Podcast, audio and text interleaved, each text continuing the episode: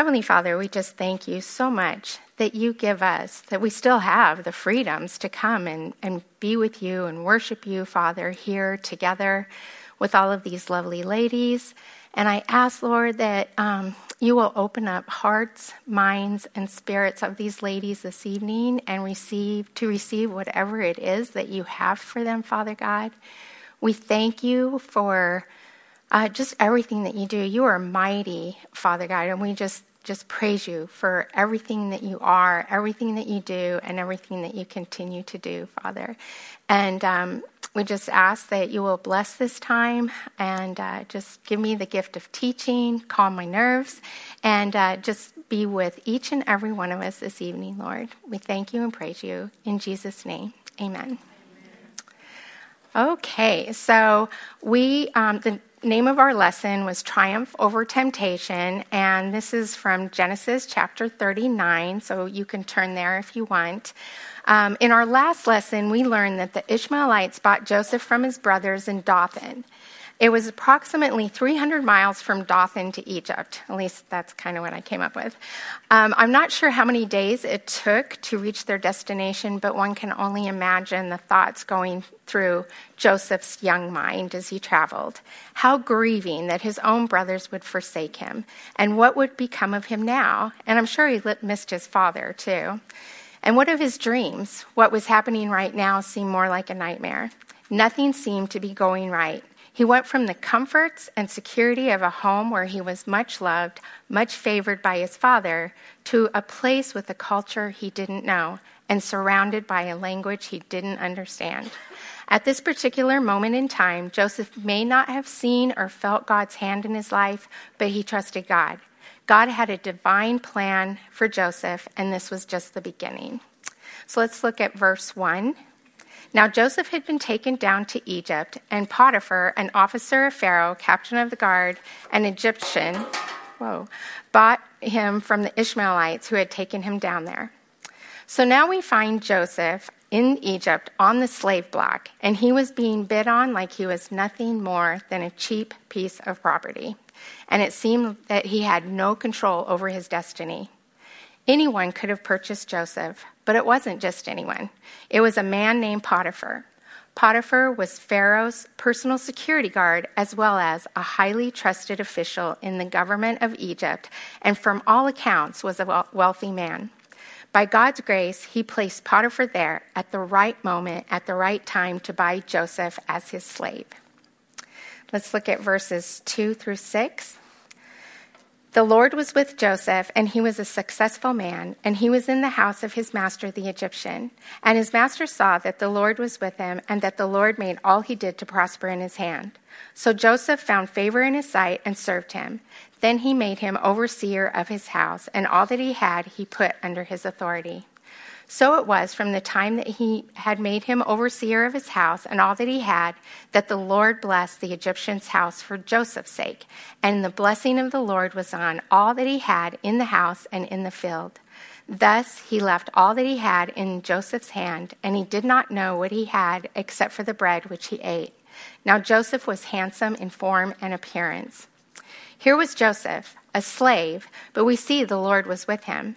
I was listening to Pastor David Guzik, and he asked this question Would you rather be like Joseph, a slave with no control over your life, or would you rather be his brothers, who are free men, living in the comfort of their homes, in their own beds, and lie awake at night in their secrets, their guilt, their shame, and fear of being found out for what they have done? Yeah, that's a good question, right? So Joseph has freedom in the Lord. His conscience is clean. His brothers, however, do not have a clean conscience. They are slaves to unreconciled sin. The verses that we had just read are so encouraging. The Lord was with Joseph, and he blessed not only him, but blessed Potiphar because of him. God gave him favor in the eyes of Potiphar. Furthermore, it was evident to Potiphar that the Lord was with Joseph. And a question that we can ask ourselves do people see that the Lord is with us without us having to tell them? By our words, our actions, our attitude, our work ethics? That's a good question, too. Joseph may have been a slave, But everything he did, he did unto the Lord and was therefore successful. He worked hard, he was loyal, and was honorable. His mission to do the very best where God had placed him. Colossians 3 22 23 says, Bondservants, obey in all things your masters according to the flesh, not with eye service as men pleasers, but in sincerity of heart, fearing God, and whatever you do, do it heartily as to the Lord and not to men. At this point in time, Joseph had served Potiphar for about 11 years. That seems like a really long time, doesn't it? But Joseph would have needed to acquire the skills necessary to effectively run Potiphar's home, learning the language, the ways of the Egyptian culture, as well as administrative and supervisory skills. He would also need these skills for the plans that God has for him in the future. Because of the Lord's blessing on Joseph, his upright character, and his competence, he found favor with his master. Potiphar put Joseph as overseer of his house, and everything was under Joseph's control in the house and in the field. The Lord blessed all Potiphar had for Joseph's sake. Potiphar trusted Joseph with everything he had. The only thing he had care about is the food which he ate. And wouldn't that be great if we could just let somebody come in and do our laundry and house cleaning and yard work and pay our bills and everything else, and all we had to worry about is what's for dinner? That sounds good to me. All right, let's look at verses 7 through 9. And it came to pass after these things that his master's wife cast longing eyes on Joseph, and she said, Lie with me. But he refused and said to his master's wife, Look, my master does not know what is with me in the house, and he has committed all that he has to my hand. There is no one greater in this house than I, nor has he kept back anything from me but you, because you are his wife. How can I do this great wickedness and sin against God? Joseph was in his late 20s at this time, and in verse 6, we read that Joseph was handsome in form and appearance. This means that he was a well built, good looking guy. And Potiphar's wife had her eyes set on him. She casts longing eyes on Joseph and blatantly tells him to have sex with her. We as Christian women aspire, aspire to be virtuous Proverbs 31 women. Potiphar's wife, she was a Proverbs 7 woman, a crafty harlot. Proverbs 7 18 through 19 says, Come, let us take our fill of love until morning. Let us delight ourselves with love. For my husband is not at home. He has gone on a long journey. And Proverbs 7 25 through 27 Do not let your heart turn aside to her ways. Eh, do not stray from her paths or into her paths. For she has cast down many wounded, and all who were slain by her were strong men. Her house is the way to hell, descending to the chambers of death.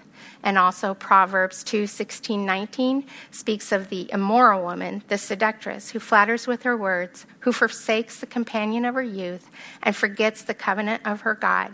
For her house leads down to death, and her paths to the dead. None of who none who go into her return, nor do they regain the paths of life. Our text doesn't say what Potiphar's wife looked like, um, but being the wife of a royal officer, she was more than likely attractive. We also don't know how she was dressed, if she was dressed provocatively or what, but I'm sure she did everything she could to look beautiful and smell great because we all have to smell great too. she wanted Joseph to notice her and lure him in. Joseph remained a pillar of strength and resisted her temptation. He reminds her that Potiphar trusts him and has committed everything he has to him. The only thing that was not his was her because she was his master's wife.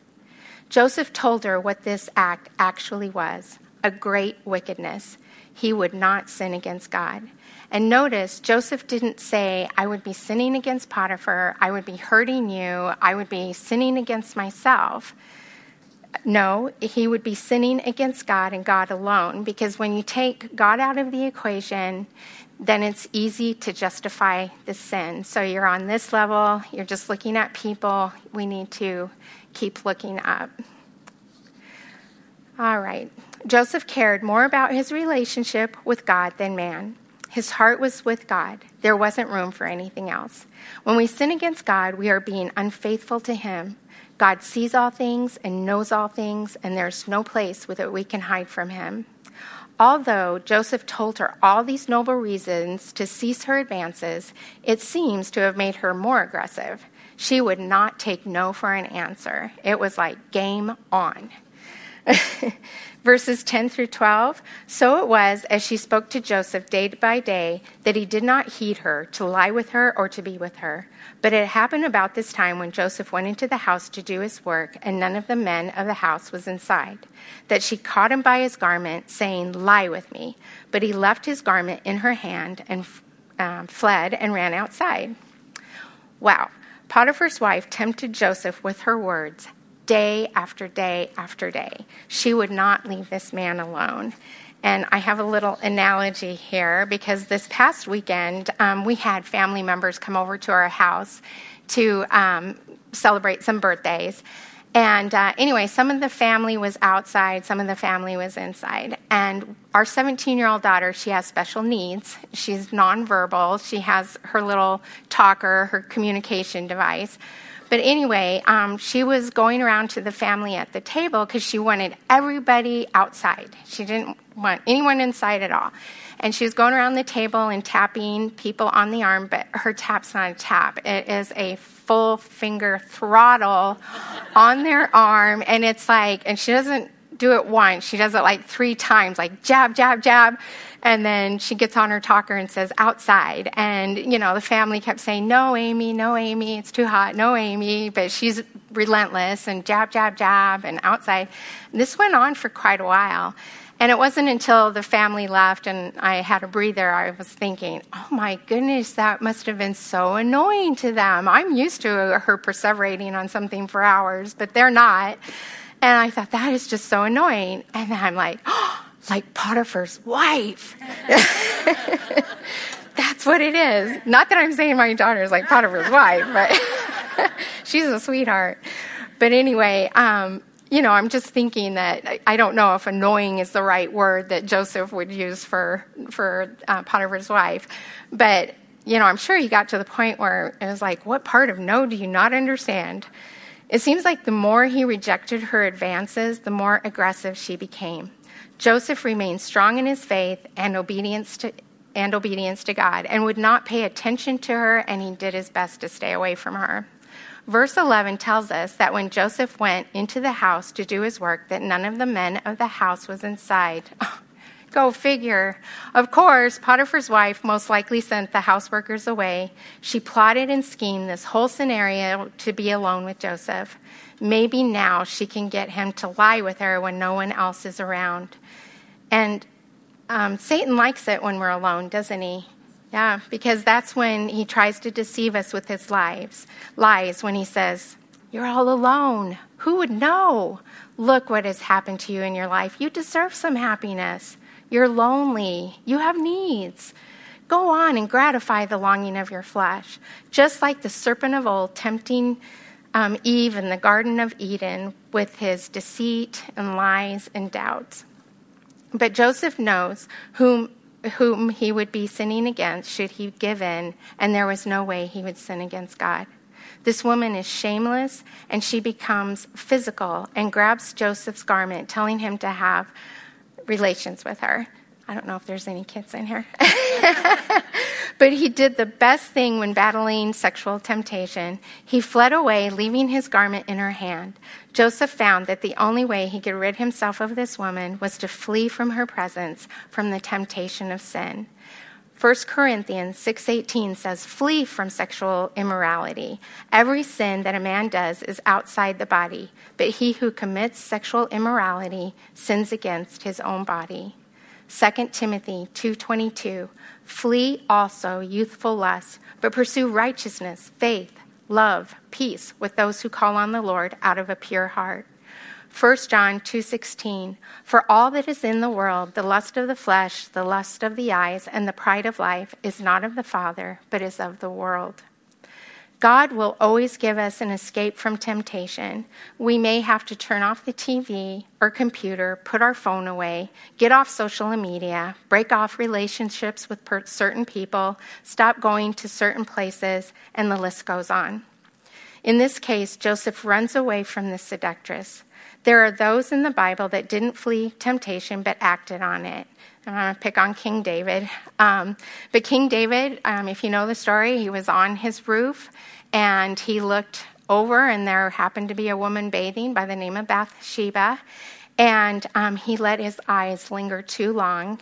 And so he summoned for her, and she got pregnant. And then he had um, her husband murdered. And so it was just one sin after another. And his, the consequences of his sin was great. And yet, David was called a man after God's own heart. And that's because we serve a merciful and gracious God. When we confess our sins, he is faithful and just to forgive us. 1 Corinthians 10:13 says, "No temptation has overtaken you except such as common to man, but God is faithful, who will not allow you to be tempted beyond what you are able, but with the temptation will also make the way of escape, that you may be able to bear it." It is not sin to be tempted. In our study book, we read how Jesus was tempted by Satan, yet he did not sin. One should not confuse temptations with trials that come our way. Most often, trials are allowed or even sent by God to cause the Christian to, stand. Temptations are sent from the devil to cause the Christian to stumble. Uh, my husband sent me a devotion that he received, and it was about how our minds are like a hotel. Okay, hang, hang in there with me on this one. okay, so the manager cannot keep someone from entering the lobby However, he can certainly keep that, that person from getting a room. Likewise, it is not a sin when a temptation passes through our mind. The sin comes when it does not do that, when it doesn't pass through our mind. The sin comes when we give that thought a room in our mind and let it dwell there. Unfortunately, temptation isn't going away. We have an em- enemy who would like nothing more than to make us stumble and fall. 1 Peter 5 8 says, Be sober, be vigilant, because your adversary, the devil, walks about like a roaring lion, seeking whom he may devour. All right, let's look at verses 13 through 20. And so it was, when she saw that he had left his garment in her hand and fled outside, that she called to the men of her house and spoke to them, saying, See, he has brought in to us a Hebrew to mock us. He came in to lie with me, and I cried out with a loud voice. And it happened when he heard that I lifted my voice and cried out that he left his garment with me and fled and went outside. So she kept his garment with her until his master came home. Then she spoke to him with words like these, saying, The Hebrew servant whom you brought to us came in to mock me. So it happened, as I lifted my voice and cried out, that he left his garment with me and fled outside. So it was when his master heard the words which his, which his wife spoke to him, saying, Your servant did to me in this after this manner that his anger was aroused.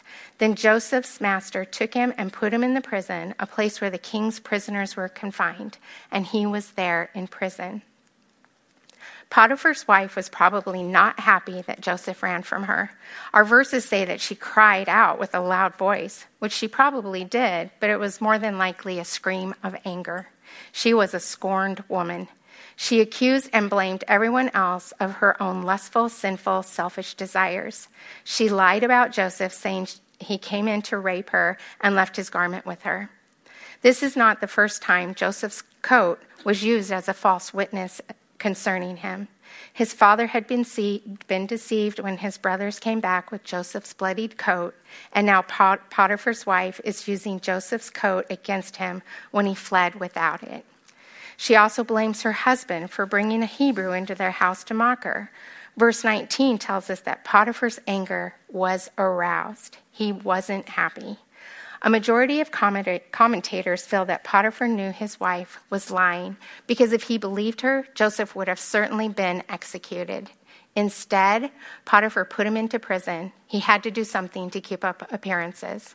Not only did Potiphar most likely not believe his wife, but he just lost the best servant he ever had. Joseph did not seem to defend himself against this false accusation, even as Jesus was silent before his accusers from Isaiah 53 7 and Matthew 27 13 through 14. It is dis- difficult for us to remain silent when our character is at stake, but sometimes silence is the best thing we can do and let it go and let God do his work. The king's prison Joseph was, Joseph was put in wasn't an easy prison. Joseph referred to the prison as a dungeon in Genesis 40:15 and then again in Genesis 41:14 speaks of Joseph, Joseph being taken out of the dungeon. Also in Psalm 105:17, 18 it says, God sent a man before them, Joseph, who was sold as a slave. They hurt his feet with fetters. He was laid in iron. So we know that Joseph was bound and chained. Let's look at verses 21 through 23. But the God, but the Lord was with Joseph and showed him mercy, and he gave him favor in the sight of the keeper of the prison. And the keeper of the prison committed to Joseph's hand all the prisoners who were in the prison. Whatever they did there, it was his doing. The keeper of the prison did not look into anything that was under Joseph's authority, because the Lord was with him, and whatever he did, the Lord made it prosper. It seems like Joseph can't get a break. Not only was Joseph innocent, he resisted blatant temptation over and over again. He did what was right and he suffered wrong. But God wasn't finished with him yet. Again, we see that the Lord was with Joseph, was merciful to him, and he found favor with the keeper of the prison. Joseph, once again, is put in an authority, this time over prisoners, and whatever he did prospered. Joseph could have become bittered and allowed his heart to be enveloped in anger and revenge, but that didn't happen. He made a choice to honor God with his actions and his attitudes, and God honored him. Joseph chose to trust God despite his difficult circumstances. Even in our dark, darkest hours, the Lord is with us. During storms and trials in life, we may not be able to see or feel the work that God is doing, but He is always there, and the outcome is always better. Perhaps our circumstances don't change, but we change and become more like Jesus, and what can be better than that? And I love this verse, Isaiah 55, 8 through 9. For my thoughts are not your thoughts, nor are your ways my ways, says the Lord. For as the heavens are higher than the earth, so are my ways higher than your ways, and my thoughts than your thoughts. And James 1 2 through 3 My brethren, count it all joy when you fall into various trials, knowing that the testing of your faith produces patience. And since our verses were on sexual temptation, I wanted to address that topic. Um, we sometimes think sexual temptation is only a man's problem, but women struggle with it as well. And so I have some t- practical ways that we can avoid temptation. And one of those is to avoid so- soap operas, certain movies, gossip magazines, and romance novels, to name a few. Whereas men are more visually stimulated, women respond to romance. Romantic relationships portrayed on television, in magazines, and novels, they are not real. Um, they can create marital unrest and dissatisfaction. And just on a personal side note, because men are more visually stimulated, that's just God, that's the way God created them to be. We women can help our brothers in Christ by dressing modestly so we aren't drawing attention to ourselves. Romans 14:21 says, "It is good not to eat meat or to drink wine or to do anything by which your brother stumbles." And one may argue that men shouldn't be looking Okay, you're right. They, they shouldn't, but let's not give them anything to look at. Um, if men do their part and women do their part, then we can both honor God. Women in difficult marriages or in marriages where the needs for love, affection, and emotional in- intimacy go unmet, they are particularly vulner- vulnerable to adulterous relationships. Um, the Bible tells us to flee from sexual immorality. And I don't want to bash social media, but social media can be a playground for the devil. Um, it's it makes it so easy too to look up old flames, old boyfriends, which can lead you down a path of devastation. Don't do it. Sexual immorality leads to bondage, heartbreak, and destruction. Do not be deceived. True fulfillment is found in Christ alone. And if you find yourself being sexually tempted, or if you have any temptation that has a stronghold on you, build close relationships with godly women who can encourage, support, and affirm you, women who will pray with you and for your marriage. Establish accountability relationships with mature Christian women with you who uh, with who you can share your sexual struggles and temptations. And I cannot stress enough the importance of being in God's Word on a daily basis, putting on the full armor of God to fight the temptations that the enemy puts in our way. Satan will try to stumble us, whether through sexual temptations or temptations we might not even think of, like gossip, discontentment, jealousy, comparison, control, etc. We need to guard our hearts and minds and immerse ourselves in his word and pray. Psalm 119:11 says, "Your word I have hidden in my heart that I might not sin against you." If you should find yourself being tempted by someone or something, take the sword of the Spirit, which is the word of God. That's from Ephesians 16. And use God's word to slay the temptation Satan sends our way. And here are some um, Bible verses that I'm going to give you that you can write down if you would like on keeping you from temptation. The first one is Hebrews 4 15 through 16. For we do not have a high priest who cannot sympathize with our weaknesses, but was in all points tempted as we are, yet without sin. Let us therefore come boldly to the throne of grace, that we may obtain mercy and find grace to help in time of need. Hebrews 2:18 For in that he himself has suffered being tempted he is able to aid those who are tempted.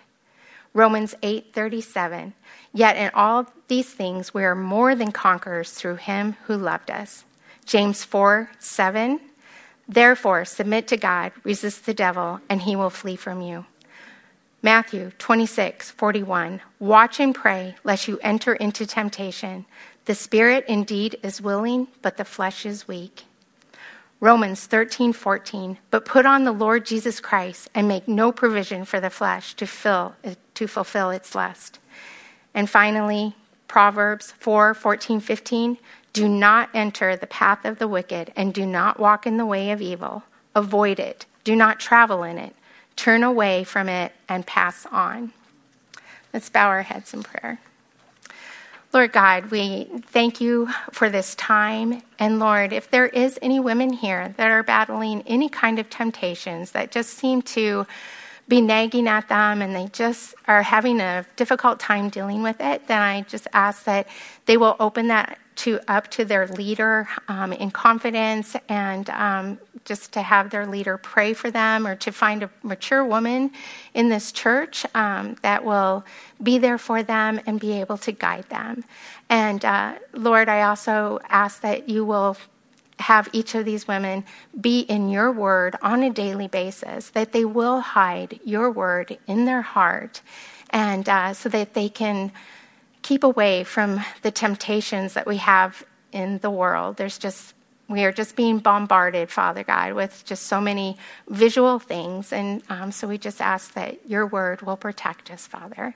And we thank you, Lord, for, again, for this evening. I ask, Father, that you will bless each and every group, that the conversation will be pleasing to you, um, that. Um, Everyone will be able to glean what they have in their groups, and that you will bless every woman. And we thank you and praise you. In Jesus' precious name, we pray. Amen.